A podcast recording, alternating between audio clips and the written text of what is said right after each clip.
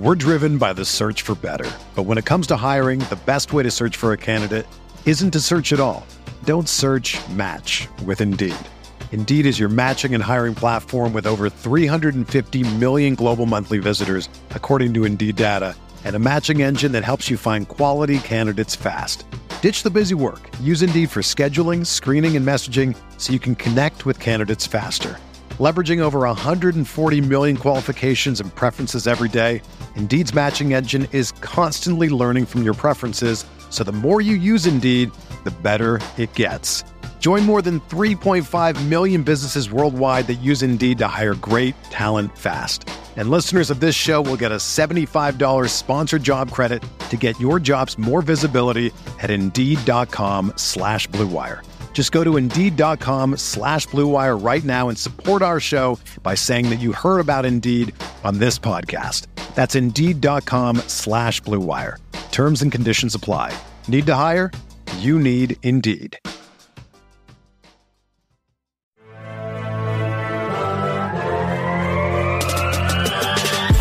20 minutes a day, 365 days a year. This is the Pack a Day Podcast.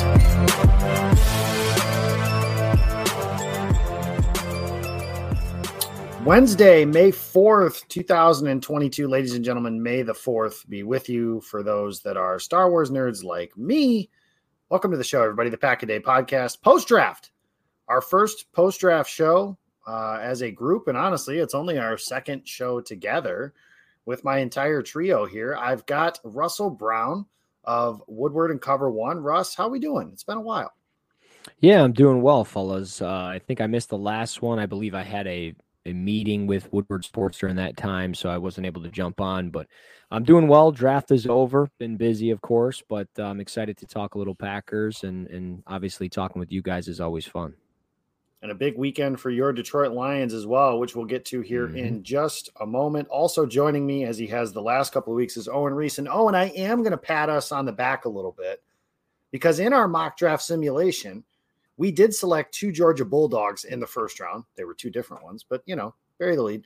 And we did select three wide receivers, which the Packers did that as well. So, and two offensive linemen, they took three. So we're kind of in the ballpark. I don't think we got any of the guys right, but that's okay. We're doing okay. How we feeling today? We're good, man. Uh, 46 East West Shrine Bowl players drafted, most since 2010. The Packers drafted two of them. Drafted my boy Zach Tom. Four of my 12 East offensive line group guys got drafted, and all 12 have signed undrafted rookie contracts. So we're doing good. Oh yeah. Let me just say real a- quick, Brock Hoffman should have been drafted. Go on. Absolutely agree. I, I was shocked that he wasn't. Yeah. Sorry. Good for those guys. Congratulations to all of them. You guys heard yesterday. We were originally, I will say this, we were originally supposed to have the Christian Watson topic uh, for this particular day, but it didn't feel right on on my end that we were doing that when I have two guys the day before me that cover North Dakota State football and get paid to do so uh, to do that. So we gave that topic and traded, made a trade, uh, much like the Packers did for Christian Watson. And we ended up tonight. Our topic is Quay Walker, the Packers' first pick. He went 22nd overall. And Owen, I want to start with you because Quay all the way. Is that correct? That is correct. Uh, that was something. Um, had some correspondence with a member of the Packers front office, uh, and that was the message that I was given was that because uh, I had I had asked, I was like, how much consideration was Jermaine Johnson given um, as he was sliding down the board. And yeah, that was the answer I got was it was Quay all the way. So there you guys go. For anybody that's wondering, you know, what the Packers were maybe thinking as that dropped, or oh, could they could have gotten him in the second round or anything like that. Number one, I, I don't think that's true, just based on a bunch of different stuff that was going around. This the smoke that day was that New England could take him as soon as number 21. Um, and that was obviously one pick right before the Packers did. They traded out of that pick. They didn't do that. But I really don't know. I don't really like to play that game anyways. I don't know if Quay Walker would have been available at 28, if Green Bay would have um, passed on him at 22. And I certainly don't think he would have been available at, at 53 or 59, just based on everything that was going on throughout the course of the day. And then, like you said, you've got that correspondence of Quay all the way. I've gotten uh, the Packers had like a top 10 to 12 grade on this guy, very high to the point where, like, I don't know who would have had to be on the board for them to not pick Quay Walker. I mean, if you're thinking top 10 to 12, you're talking like Travon Walker, Aidan Hutchinson, the offensive tackles, like a, a, very small group of players, obviously, when you get to 10 or 12, mm-hmm. which is incredible, just considering the Packers going kind of outside of their norm, which a lot of people were asking for them to do. They wanted them to go outside of what they have typically done, but it was to pick a wide receiver. And they didn't do that.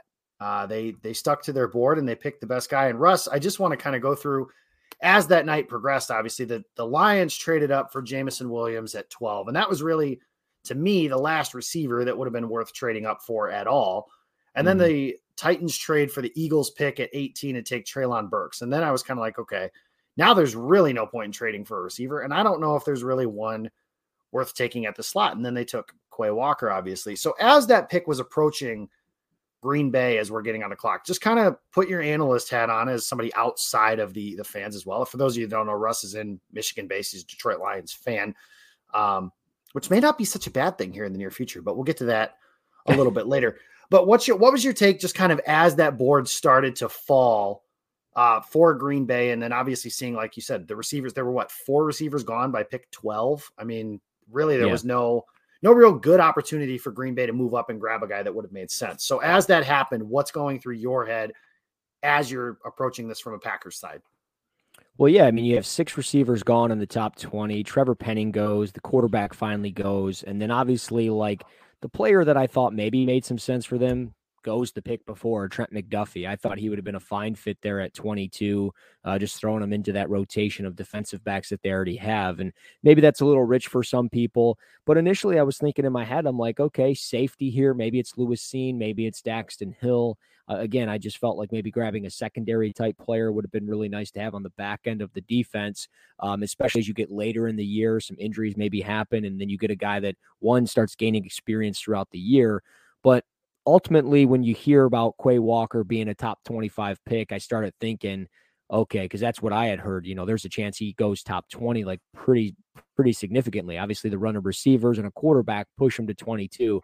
And then when I when I saw them on the board, I was like, okay, this is the Quay Walker pick, and it, it, just it makes a lot of sense for them. I mean, he's gonna he, he he's versatile enough to I think play in a variety of spots. I think he can rush off the edge for them at 6'4", 241. I think he can play in the middle of that defense for them. He's you know however they want to utilize him, they can because he has the coverage skills. He's got again the length. He's got the potential as a blitzer uh, with the athletic profile that he has.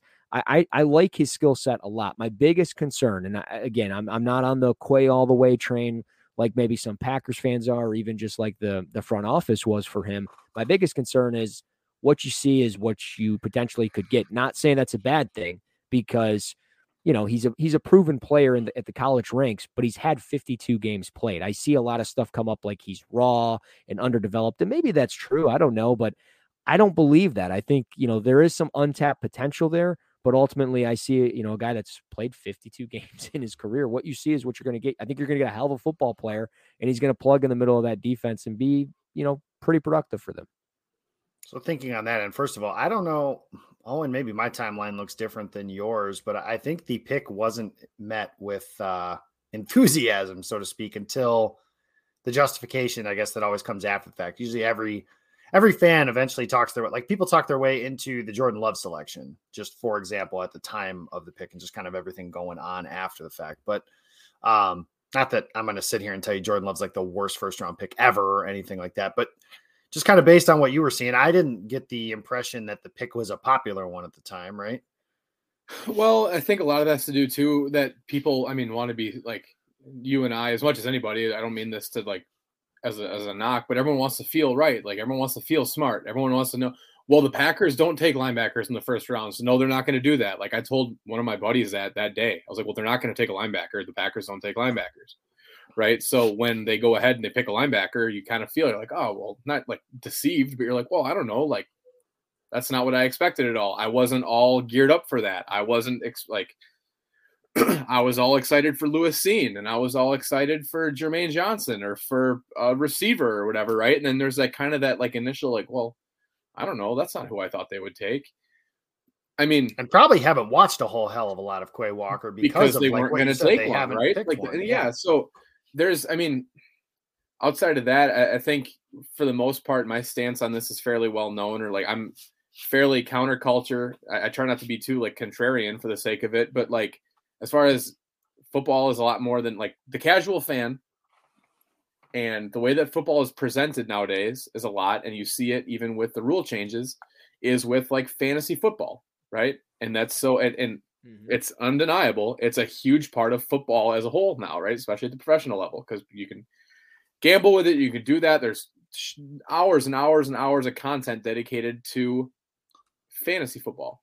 So fans in general i think for the most part unless you're a real diehard and sicko like we are you're like well no yeah like i really want a receiver because it's something tangible it's something you can like well i'm going to draft christian watson in fantasy this year he's going to be on my team and that's going to be cool because he's on my team and he's on the team that I cheer for and that's going to be cool. No one's drafting Quay Walker to be on your fantasy team, right? So it's a little bit different. Um, and I think too, like just to an extent, uh, I vehemently disagree with what Dan Orlovsky said about like he's not, you know, like oh, oh and making your defense better isn't going to win you. It's not going to get you any closer to a Super Bowl. That's not going to be the difference. That's whatever. Like I whatever. But like you need good football players on your team. Linebacker yep. has objectively been one of the weakest positions on the Packers roster for the last 15 years. Right? Mm-hmm. We hadn't seen one taken in the first round since AJ Hawk, and I really liked AJ Hawk. But if you talk to the average Packer fan now, they don't have a very positive opinion of him. Right? So like if he or Nick Barnett have been the best you've had at that position in the last 20 years, Nick Barnett was a good linebacker, don't get me wrong. Yeah. Like if you've got one noteworthy dude at that spot in 20 years, and you're going to complain about taking a guy who, by all accounts, is how you build a linebacker in the lab, right? Like he has deficiencies, he has what like he has shortcomings. That's fine. He's a human being. But the dude's 6'3, he's 240 pounds, he'll run through your face, is athletic enough to kind of cover, right? And is really smart and he's really efficient with his stuff. Like I if you're mad about the Packers adding a good football player in the first round on a player that they very clearly valued and had a lot of high opinions of to an organization that theoretically has been grouped into the doesn't value linebackers because it's not a primary position thing, I feel like at the very least the hesitance has to stem from some type of I don't want to say like deception, but right like either you have bought in personally and invested to the philosophy that you believe that the team that you cheer for has adapted or works by and that your opposition to this has to have some type of personal investment in that right because like at the end of the day the green bay packers drafted who they believed to be the best linebacker in the draft mm-hmm. And by all quantifiable ways size speed athleticism production success he checks all those boxes. So I really don't know what you're upset about, other than that you just like, unless you as a person or as a fan didn't believe that linebacker is a need or isn't a position that needs to be improved or isn't a valuable position for that asset. Because outside of that, there, I mean, he's a starting linebacker on the best defense that's probably ever played college football, or at the very least in the modern era, right? Like mm-hmm. in, in, a, in a day when teams 95% of the teams throw the ball 40 times a game, especially you're going to have to against a defense like that when you can't run, right?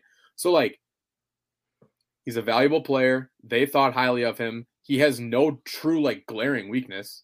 Like, what, like, what else is there to really be upset about? It might not be what you wanted, and it might not be what you predicted, but at the end of the day, there's nothing actually wrong with it. No, and here's the so the discussion that comes out of this, and there's so much analysis and stuff that go into things. And and Owen, you've talked about this a little bit just now. And with us having 24-7 access to takes, twitter.com is a, a take machine. That's all it is. And we spend so much time in the lead up to the draft that once we get outside of the draft, this is why I say they can't ever move the draft into March because on May 1st, Dan Orlovsky, or May 2nd, excuse me, Dan Orlovsky is on a TV show on ESPN and saying that the Packers need to trade for DeAndre Hopkins, which the Cardinals aren't trading DeAndre Hopkins. So let's just get that out of the way. And two, the like the Packers aren't trading for DeAndre Hopkins, which I say all that to say the post draft stupidity that comes out because we're bored, and that's really all it boils down to is we're bored. There's no football to talk about. No tangible football to talk about at least. So we bring up those conversations. I don't want to do that anymore. Can, But- can I make a Please do. Uh, I'm, I'm sorry. I just wanted to make a quick point to also kind of go off of what both of you guys are saying. And I, again, I'm from the outside looking in on this, so there is no fandom involved. There is no, there, there's no no bias whatsoever. But like, I understand like how the national media can look at it and go, well, they needed to add a receiver to help, you know, the loss of Davante Adams and help Aaron Rodgers. I understand that, but like, like we just talked about to start the show, six receivers were gone off the board.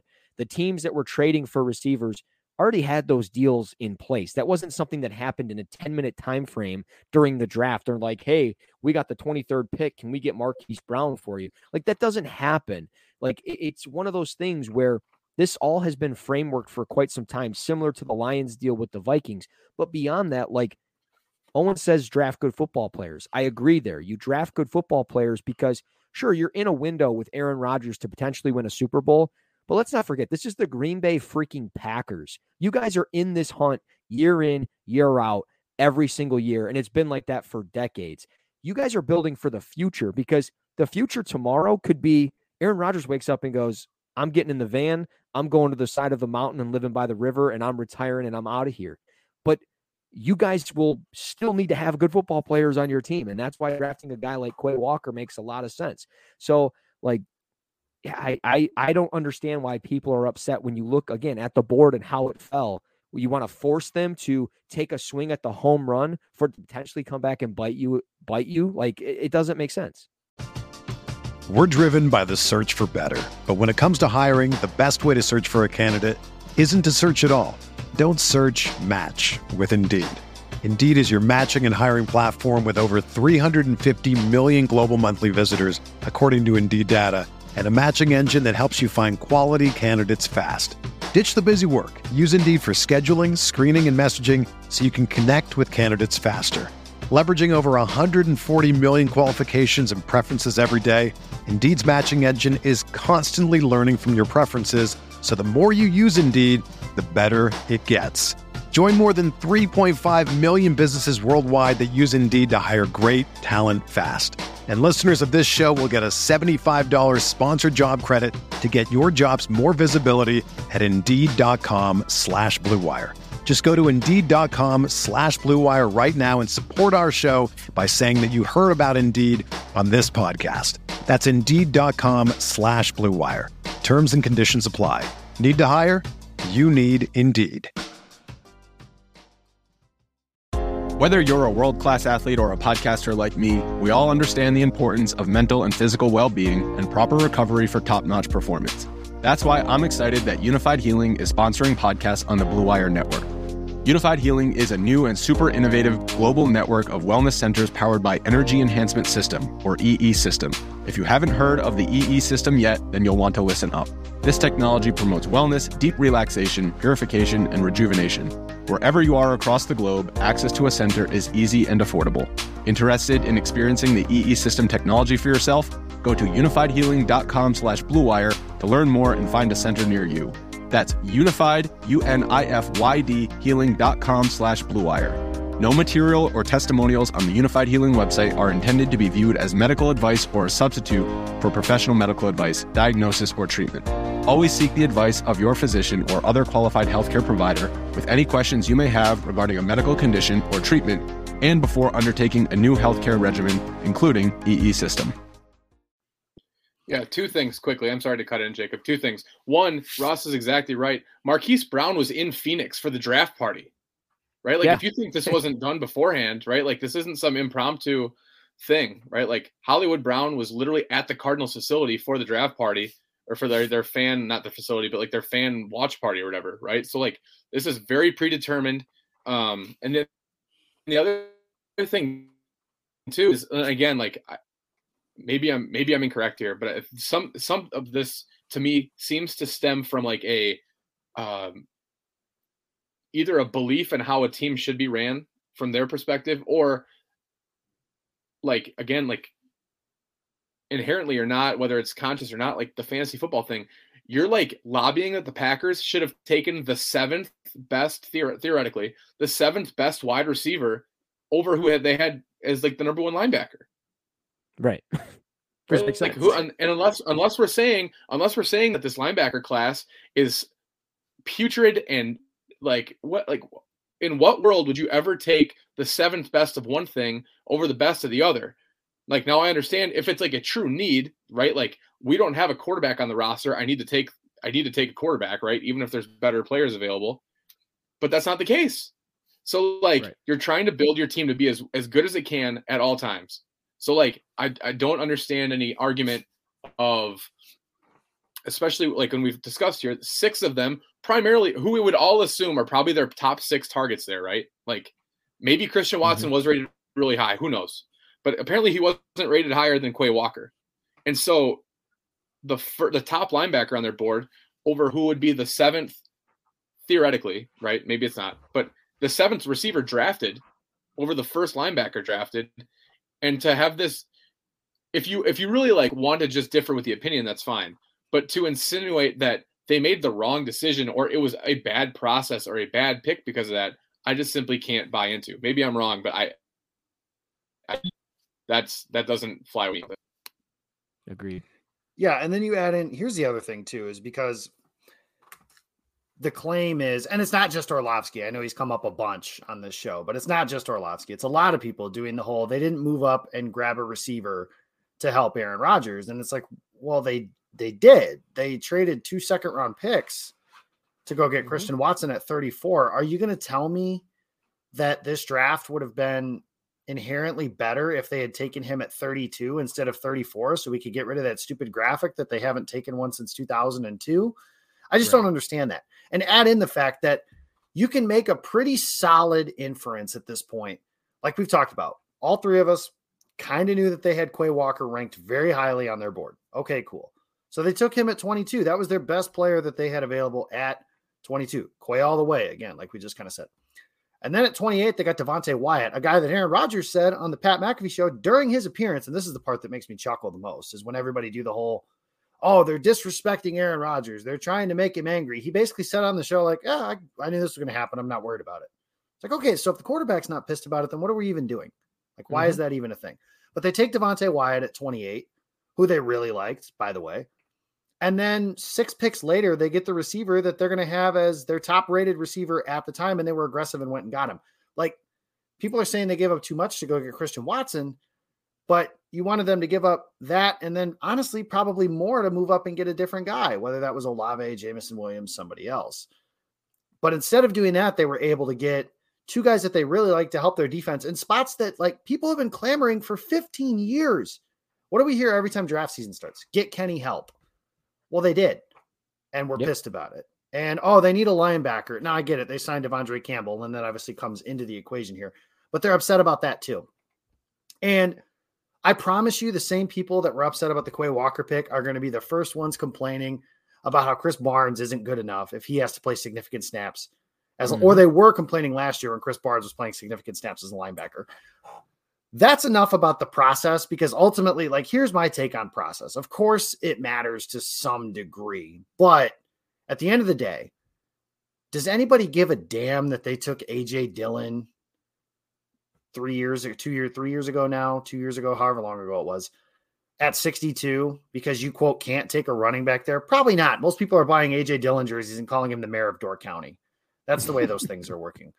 Now, are you going to care years from now if Quay Walker is a stud? Like Quay Walker was compared by Pro Football Focus to De'Vondre Campbell. If Quay Walker is 80% of what Dre was last year in Green Bay, is anybody going to care? No, they're probably going to have number seven Quay Walker jerseys. Sorry, Owen. And be really thrilled with the fact that they got a really good linebacker in that spot. So process, schmacess, draft players. That's yep. draft good players. That's the way that I look at these things. And again, for the most part, there are exceptions to that rule. But at the end of the day, if a player is good, that's going to be the biggest concern is whether or not the player is good. And if you draft more good players than you don't, your team's going to be pretty good most years. And the Packers have been pretty good most years. That's enough of that. Let's move into how they're actually going to use Quay Walker now. And Owen, I want to start with you on this because one of the things that I talked about post draft that I kind of like about the pick, and I'm in the same boat that some of you guys were. I was surprised that they took Quay Walker because they haven't taken a linebacker, and I have even spoken in exact terms and said, okay, well, they're not picking a linebacker in the first round because they haven't done it. Number one, what I'm going to say moving forward on this is I think any analysis like that, they're not doing that, can be put to bed because it was first, they can't, they don't take old players. Well, they took a 24 year old Devonte Wyatt and a 23 year old Christian Watson, they were willing to take in the first round as well. They don't take linebackers. They took one of those. They don't take a guy with a certain athletic score. Like eventually, they took Kingsley Enagbare. I know it was a fifth round pick, but you know his athletic scores weren't exactly the greatest. I think all of that analysis can be shoved out the window. And I could say, like, moving forward, I don't think they'll do this, but speaking in absolutes, which I think we've done a lot of in the last couple years, that can be done. But what I want to say now is that I kind of like about this defense, and I've talked about this a little bit since it happened, is what the Packers have done at linebacker for the last 10 years, maybe longer, is they've thrown out, they've had a couple different strategies. Number one, they've thrown out like literal trash cans full of dirt in the middle of the field. Jamari Lattimore, Brad Jones, Nate Palmer. There's a lot of not great linebackers that have come through Green Bay that we've tried to talk ourselves into. Like, oh, Lattimore's not that bad. Brad Jones is nice in coverage. Like, they stunk. All of them stunk. Or they did the Sean Richardson, Morgan Burnett, Josh Jones, Adrian Amos sparingly to some degree, playing linebacker. Now, instead of doing that, and Gutekunst talked about this in his press conference, what they're going to be able to do is they can kind of just play two, four, five the entire game if Quay Walker's good. And for those that remember long enough ago when Vic Fangio was running that 49ers defense that beat up on those, you know, early 2010s Mike McCarthy offenses in Green Bay, that's what they did. They just kind of played their their base defense and they could they could play the run that way and they could play the pass because Patrick Willis and NaVorro Bowman were both so gifted. Now, is Campbell and Walker going to become Bowman and Willis? Probably not. I mean, that's a pretty lofty comparison on that side of things. But now what you're doing is instead of putting Henry Black on the field for 30% of snaps and Krys Barnes for 30% of snaps, you can kind of just combine those two. And Walker can play like the path is those 60% of snaps and maybe more. Who knows? If he's good, maybe there's more to do those kinds of things. Russ mentioned earlier that he could possibly do some stuff on the outside rushing the passer as well. Maybe they take some of the snaps Oren Burks did in that role last year to do a few of those things. If nothing else, for me, what I'm excited about on that front is that Green Bay is trying to do something different because we've seen that defense now for 10 years with those DBs, crappy linebackers, for lack of a better adjective, not work. And the defenses have been objectively bad. Like bad. And we tried to talk ourselves into not good defenses being good enough. Like 2014's defense wasn't good enough, but we tried to think it was. 2019's defense wasn't good enough, but we tried to say it was. And I know the playoff game went really well last year, but last year's defense wasn't good enough. And we tried to talk ourselves into it like it was. From a game to game standpoint, the defense wasn't very good. Now you have one less weakness on that side of the ball and you're able to play things a little more straight up and especially in a in a world where tempo offenses and Owen you kind of mentioned the the college football the spread and everything like that teams play more no huddle than ever and now you're not going to get caught with Krys Barnes on the field against three wide receivers and he's not very good at moving in space. Quay Walker is. So talk to me a little bit about just their ability to kind of change things and play more with two linebackers on the field and whether or not you think that'll be a positive adjustment yeah, I mean it's a huge deal. I mean, we're not we're not two calendar years apart from Packer fans trying to convince themselves that Kamal Martin and Krys Barnes would be a good enough combo to start at inside linebacker to build around. I saw on Twitter. Those two are good enough to build around. A fifth round pick and an undrafted rookie free agent, one of which isn't on one of which is anymore. out of the league.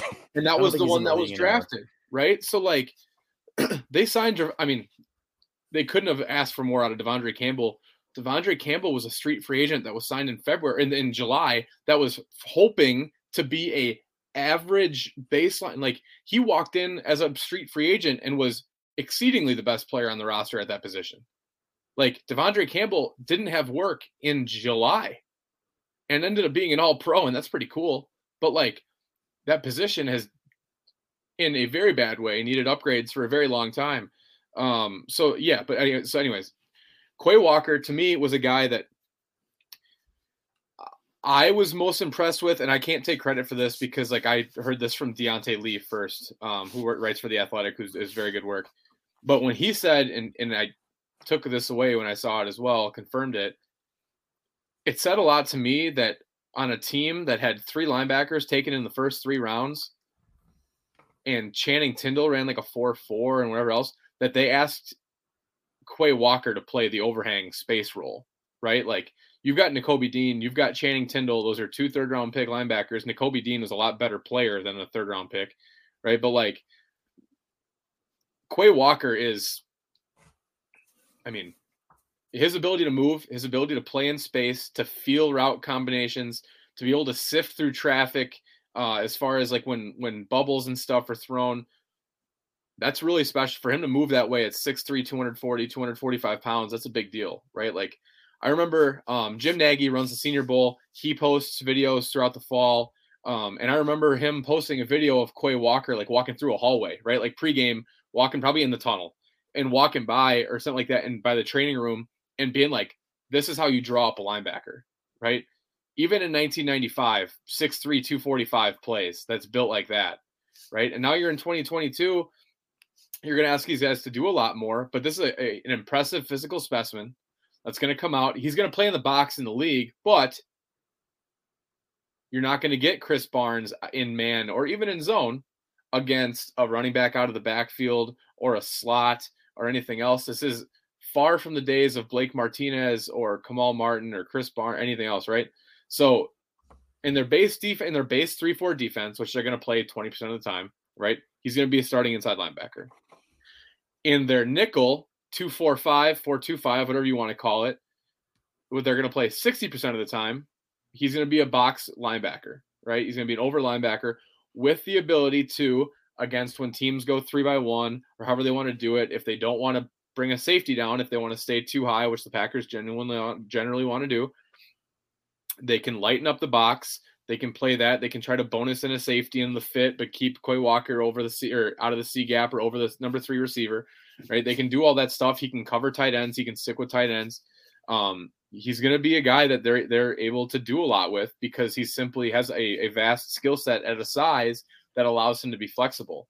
Right? I mean, I, you mentioned names in the lead up to this question: Jamari Lattimore, Nate Palmer, Brad Jones, Oren Burks like what are we doing here? Right? Like Quay Walker, physically, size wise, athletically, conceptually, flexibility is an improvement over all those guys by a ton. And you talked about Brian Gutekunst. It's been a long time since we've been able to keep our two starting linebackers on the field and keep either in we can where we can keep base on the field and adjust to what an offense does, or we can keep both of our starting linebackers on the field in sub packages. That's a huge deal right? All of a sudden, you don't need as much positional flexibility. You don't need your fourth safety to be your dime linebacker when you're able to do that. And that's where it's going to be a part of that, where you're just simply going to be able to leave your best 11 on the field and kind of figure it out. Now, maybe it's your best 12 or your best 13, right? Like they're going to play, um, they're going to have a slot corner, they're going to have other, but like it's as far as that goes, like you're going to be able to leave your front six in there for the most part. I mean, it's going to be Preston Smith and Rashan Gary, and it's going to be Quay Walker and De'Vondre Campbell, and some mix of Kenny Clark and Jarran Reed and Devonte Wyatt, and um, you know, like that's Dean Lowry, whoever else. That's that's going to be the six, right? And like that opens up so many more things because then the other five are Jaire Alexander and Eric Stokes and uh, Darnell Savage and Adrian Amos and whoever that needs to be, whether that needs to be a third safety or a slot corner. If you want to play base, right? Like then you bring an extra D lineman in, whatever you want it to be, right? But like your built the ability to be multiple out of base personnel is invaluable. The mm-hmm. dependence on sub packages and different personnel groupings can be crippling at times, right? Because of of the ability to be manipulated into that subgrouping by the other team's personnel when you can leave your dudes on the field, it doesn't matter who they put on the field. When you've got your guys there, you're in the best position to handle it, and that's what Quay Walker's going to do. And it yeah, feels I, like the Packers are going to be less. Just to make this quick point, Russ, and I'll let you jump in. Is that you know we've talked about how the like Green Bay's defense was built and how they have to win, and it was to pray to God that they can stop a team on first and second down and get them into third and medium, third and long, to where it's obvious pass, or get ahead and get into obvious passing situations so they can play their pass rushers and their seven DBs and six DBs or whatever it is that they were doing. Now, it feels like, at least from a personnel standpoint, and it may not work out this way, but from a personnel standpoint, Green Bay can line up if a team wants to play 21 personnel, 22 personnel, and just kind of knock you in the mouth the entire game. Green Bay's got the defense to match up with that. And they can do it by preference instead of hoping to survive, which is something they've had to do in years past. Whereas, like now, or if they want to spread you out, then it's like, like Owen said, they've got Alexander, Stokes, Douglas, Amos, Savage, and they can still got guys who can rush the passer, and Campbell and uh, Walker can both cover. So I think that they have a much better way to, like you said, being multiple is invaluable, and they haven't been able to do that in a very, very long time and be successful at it. Russ, you were jumping in. Yeah, absolutely, and I, I like I'm in agree I'm, in agreement with Owen here that you know he's to drop into coverage quite a bit for them. He's a good coverage linebacker. He's he's going to be able to match up with running backs and tight ends and things. And also, even if he's not even on the same side of where a tight end is, if he's on the the weak side of the field, like he's going to align from a 20 to a 50 so essentially head up over the you know one of the guards all the way into the c gap he might even get into a 60 or a 90 outside of the of the tight end or head up on the tight end but those are going to be his alignments but you mentioned a great point of you know, Gary and Smith on the outside and some combination of Wyatt and Reed and and Clark and, and certain guys up front on that defensive line, like those guys are going to eat up gaps and eat up space and all the garbage in that's going to allow Quay Walker to either get into his drops in coverage. It's going to allow him to come up and play the run, whatever it is that that he's assigned to do on that specific play uh, on a down and distance or whatever it might be. It's going to be a big plus to have a guy that can make an impact consistently on all three downs. And Walker's going to do that no matter where he's aligned. Again, from a 20, 60, does not matter. And again, even if he is on the strong side, it's a big plus. But I do want to bring up something that Owen said, like, you know, from a weakness standpoint, you know, it's hard to, to really pluck and find a bunch of weaknesses with his game. I will say, I think he does struggle, you know, with taking on blocks and things like that. And I think part of it is because, you know, playing in that Georgia defense, those guys up front ate up so much space. They did so many different things that they were just so used to roaming free. It's kind of the same thing with Nakobe Dean. If he gets caught up in the wash, he's kind of screwed. Same thing here, where I think if Walker gets a little bit stronger, works his hands a little bit more efficiently, it probably works out a lot better for him when he's caught up in the wash. But that's why I say maybe he does at times on on those you know first and second downs. He's playing as that will you know on the weak side, and he's just playing through that twenty to fifty, and he's able to kind of roam freely. But when there's times to match up with the tight end, the running back out of the backfield, it's a big plus to have a guy like this. And again, he mentions versatility within your alignment and being able to do a variety of things. That's exactly what's going to happen here with the Packers moving forward. When you need mealtime inspiration, it's worth shopping Kroger, where you'll find over 30,000 mouthwatering choices that excite your inner foodie. And no matter what tasty choice you make, you'll enjoy our everyday low prices, plus extra ways to save, like digital coupons worth over $600 each week. You can also save up to $1 off per gallon at the pump with fuel points. More savings and more inspiring flavors make shopping Kroger worth it every time. Kroger, fresh for everyone. Fuel restrictions apply. It's happening daily. We're being conned by the institutions we used to trust. The mainstream media is distracting us with meaningless headlines instead of focusing on the harsh realities facing American families. Time is short before something big happens, and that's why so many folks are preparing. They're becoming self reliant by investing in emergency food storage from My Patriot Supply. Go to mypatriotsupply.com and secure four week emergency food kits for each member of your family. Each kit contains tasty breakfasts, lunches, and dinners, averaging over 2,000 calories per day. Save $50 on each four week food kit you purchase. Plus, get free shipping on Ready Hour four week emergency food kits. You're not ready if it's not Ready Hour foods. At My Patriot Supply, you can also get solar power generators, water filtration units, heirloom seeds, and survival gear. Order by 3 p.m., and your unmarked boxes ship the same day. Shop MyPatriotSupply.com today mypatriotsupply.com.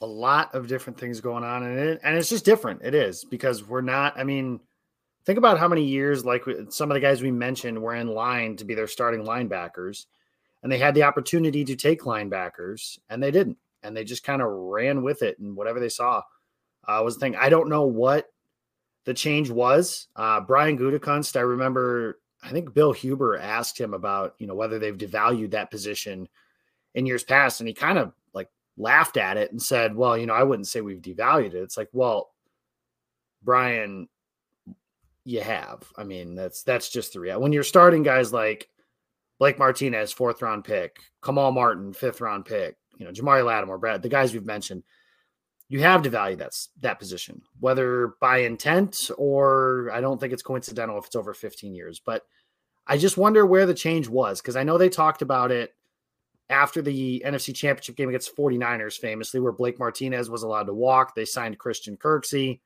Uh, last year, they signed De'Vondre Campbell, but that was a value free agent deal. This offseason, they gave De'Vondre Campbell a big contract and then took the 22nd overall pick as an off ball linebacker. So it's different. And maybe that means better, maybe it doesn't. But I will say, you know, a lot of people after the season was over, when anybody who clamored uh, to trade Aaron Rodgers away was saying, like, the definition of insanity, blah, blah, blah, blah, blah. Well, it's kind of the same thing on the defensive side of the ball definition of insanity there would certainly be doing the same thing over and over again. Green Bay had done the same thing for over a decade, and their defense has never been good enough. So I'm just going to be interested to see if it works out.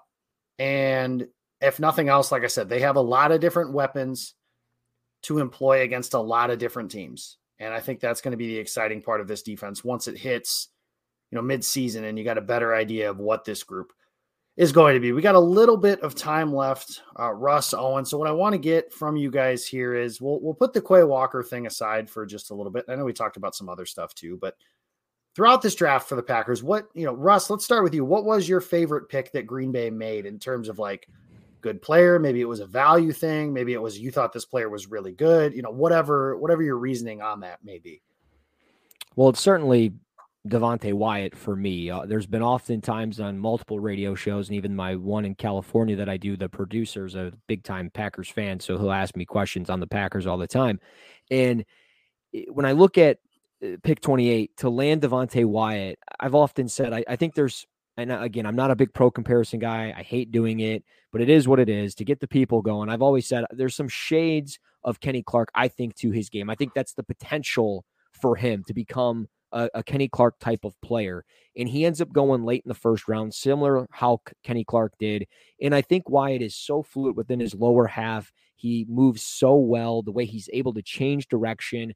I think that's key for him moving forward. He'll get stronger. He'll work his hands faster. He'll develop a better pass rush plan. He'll do all of those little things.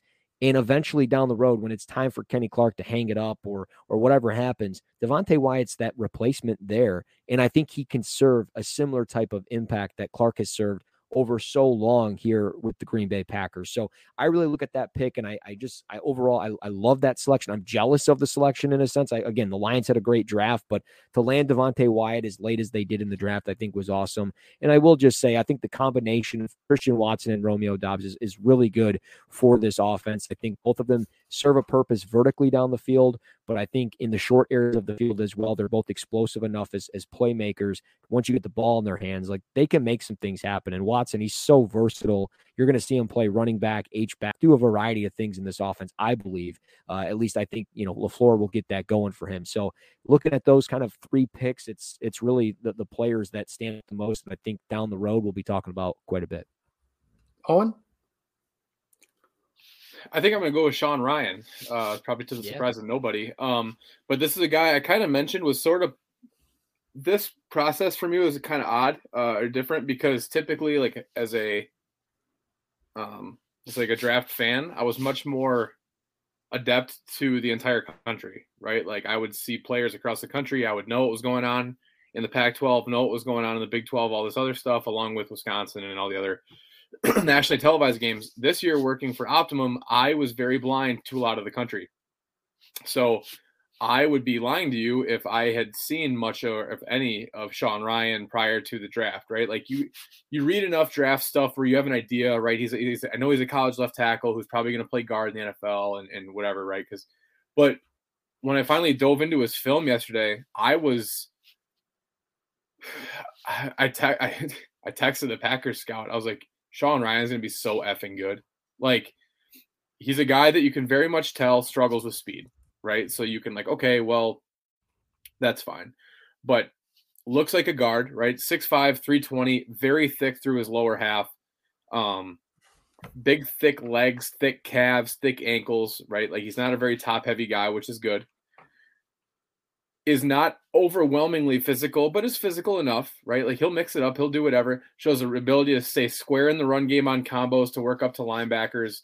Um, I think a little bit like once he gets into a little bit more pro coaching, a little bit more of that stuff, they'll work. Uh, UCLA, you'd see a lot of their tackles would like almost start their stance with their shoulders cocked a little bit um, and not be completely square, which then one invites inside moves, and then two, your hips are already started to turn that way. It's you struggle to stay square in your kick set um, to to adjust to rushers that way. So to me, he's got a ton of potential. I don't know which guard spot he'll he'll play at, uh, but to me, I, I didn't see many technical flaws, which is good. Uh, just like I said, some of that really easy to fix little stuff. Also, he won't be playing in so much space at guard, right? That'll be their thing. But moved really well in space as a puller, right? Well, one showed as a puller, showed the ability even as a tackle to pull and locate his target through traffic, which is huge.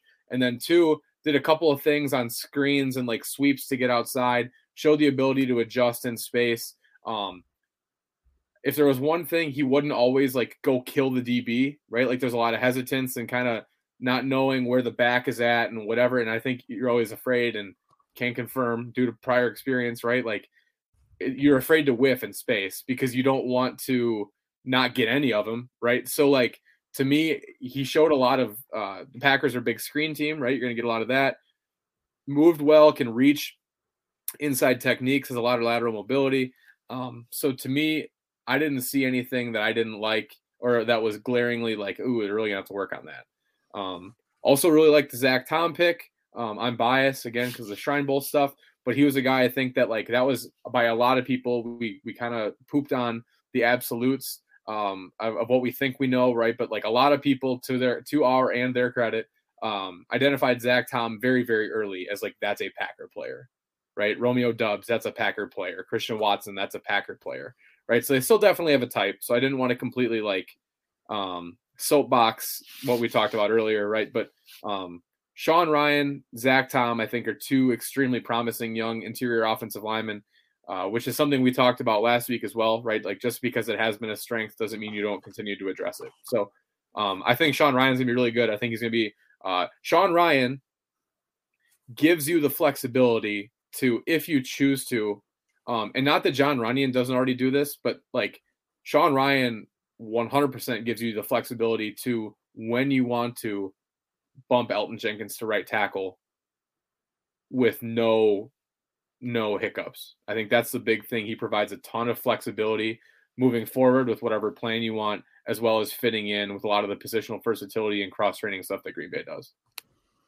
Yeah, I agree on on that front. And, and Elgton Jenkins is going to be the right tackle. I feel pretty good about saying that and drafting two, maybe three more guards. You didn't talk about Rasheed Walker, but that was the other offensive lineman that Green Bay took later. And that's the third year in a row that they have taken three offensive linemen in a draft class. So I can, again, I don't want to speak in absolutes, but if I were a betting man, I would be betting on Green Bay taking multiple.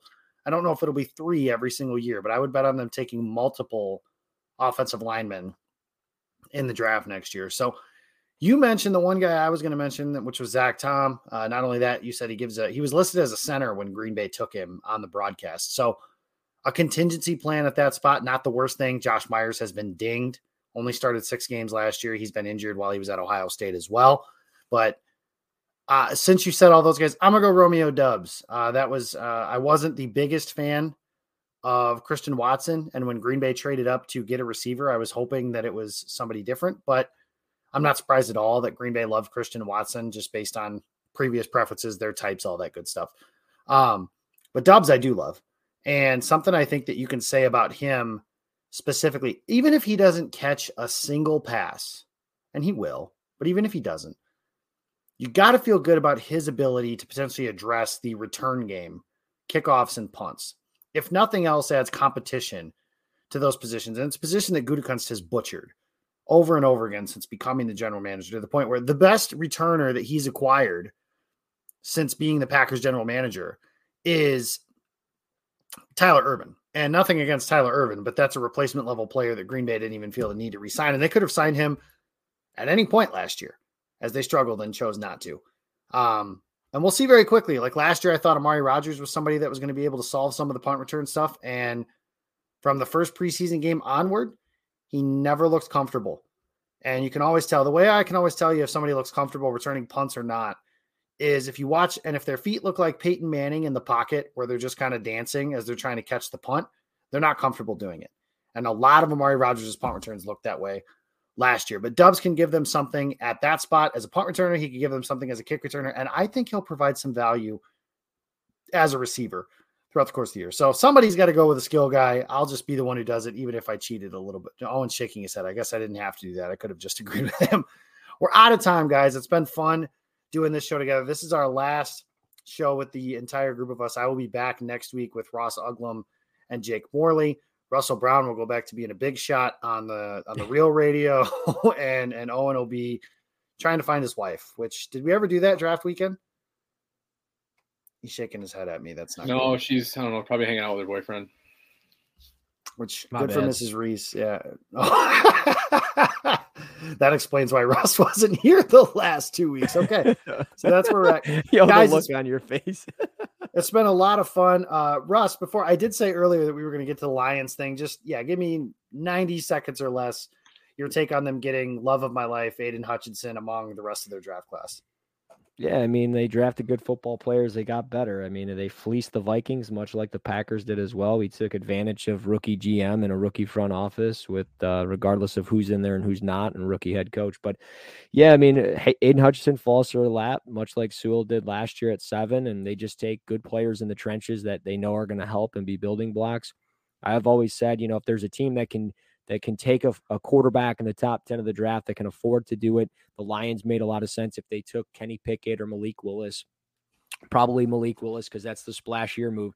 And they didn't end up doing that, but taking the wide receivers just as splashy and they can still afford to swing and, and if it misses it's okay uh, it's one of those things where they they needed to get better at wide receiver they've got a one year piece in dj chark they struck gold a little bit with amon st brown they they re, up uh, Josh Reynolds and things like that. So I'm excited about the future here. Jameson Williams, you know, maybe he doesn't play week one. I think he will. It seems like he's already back up and running. He's going to probably be fine.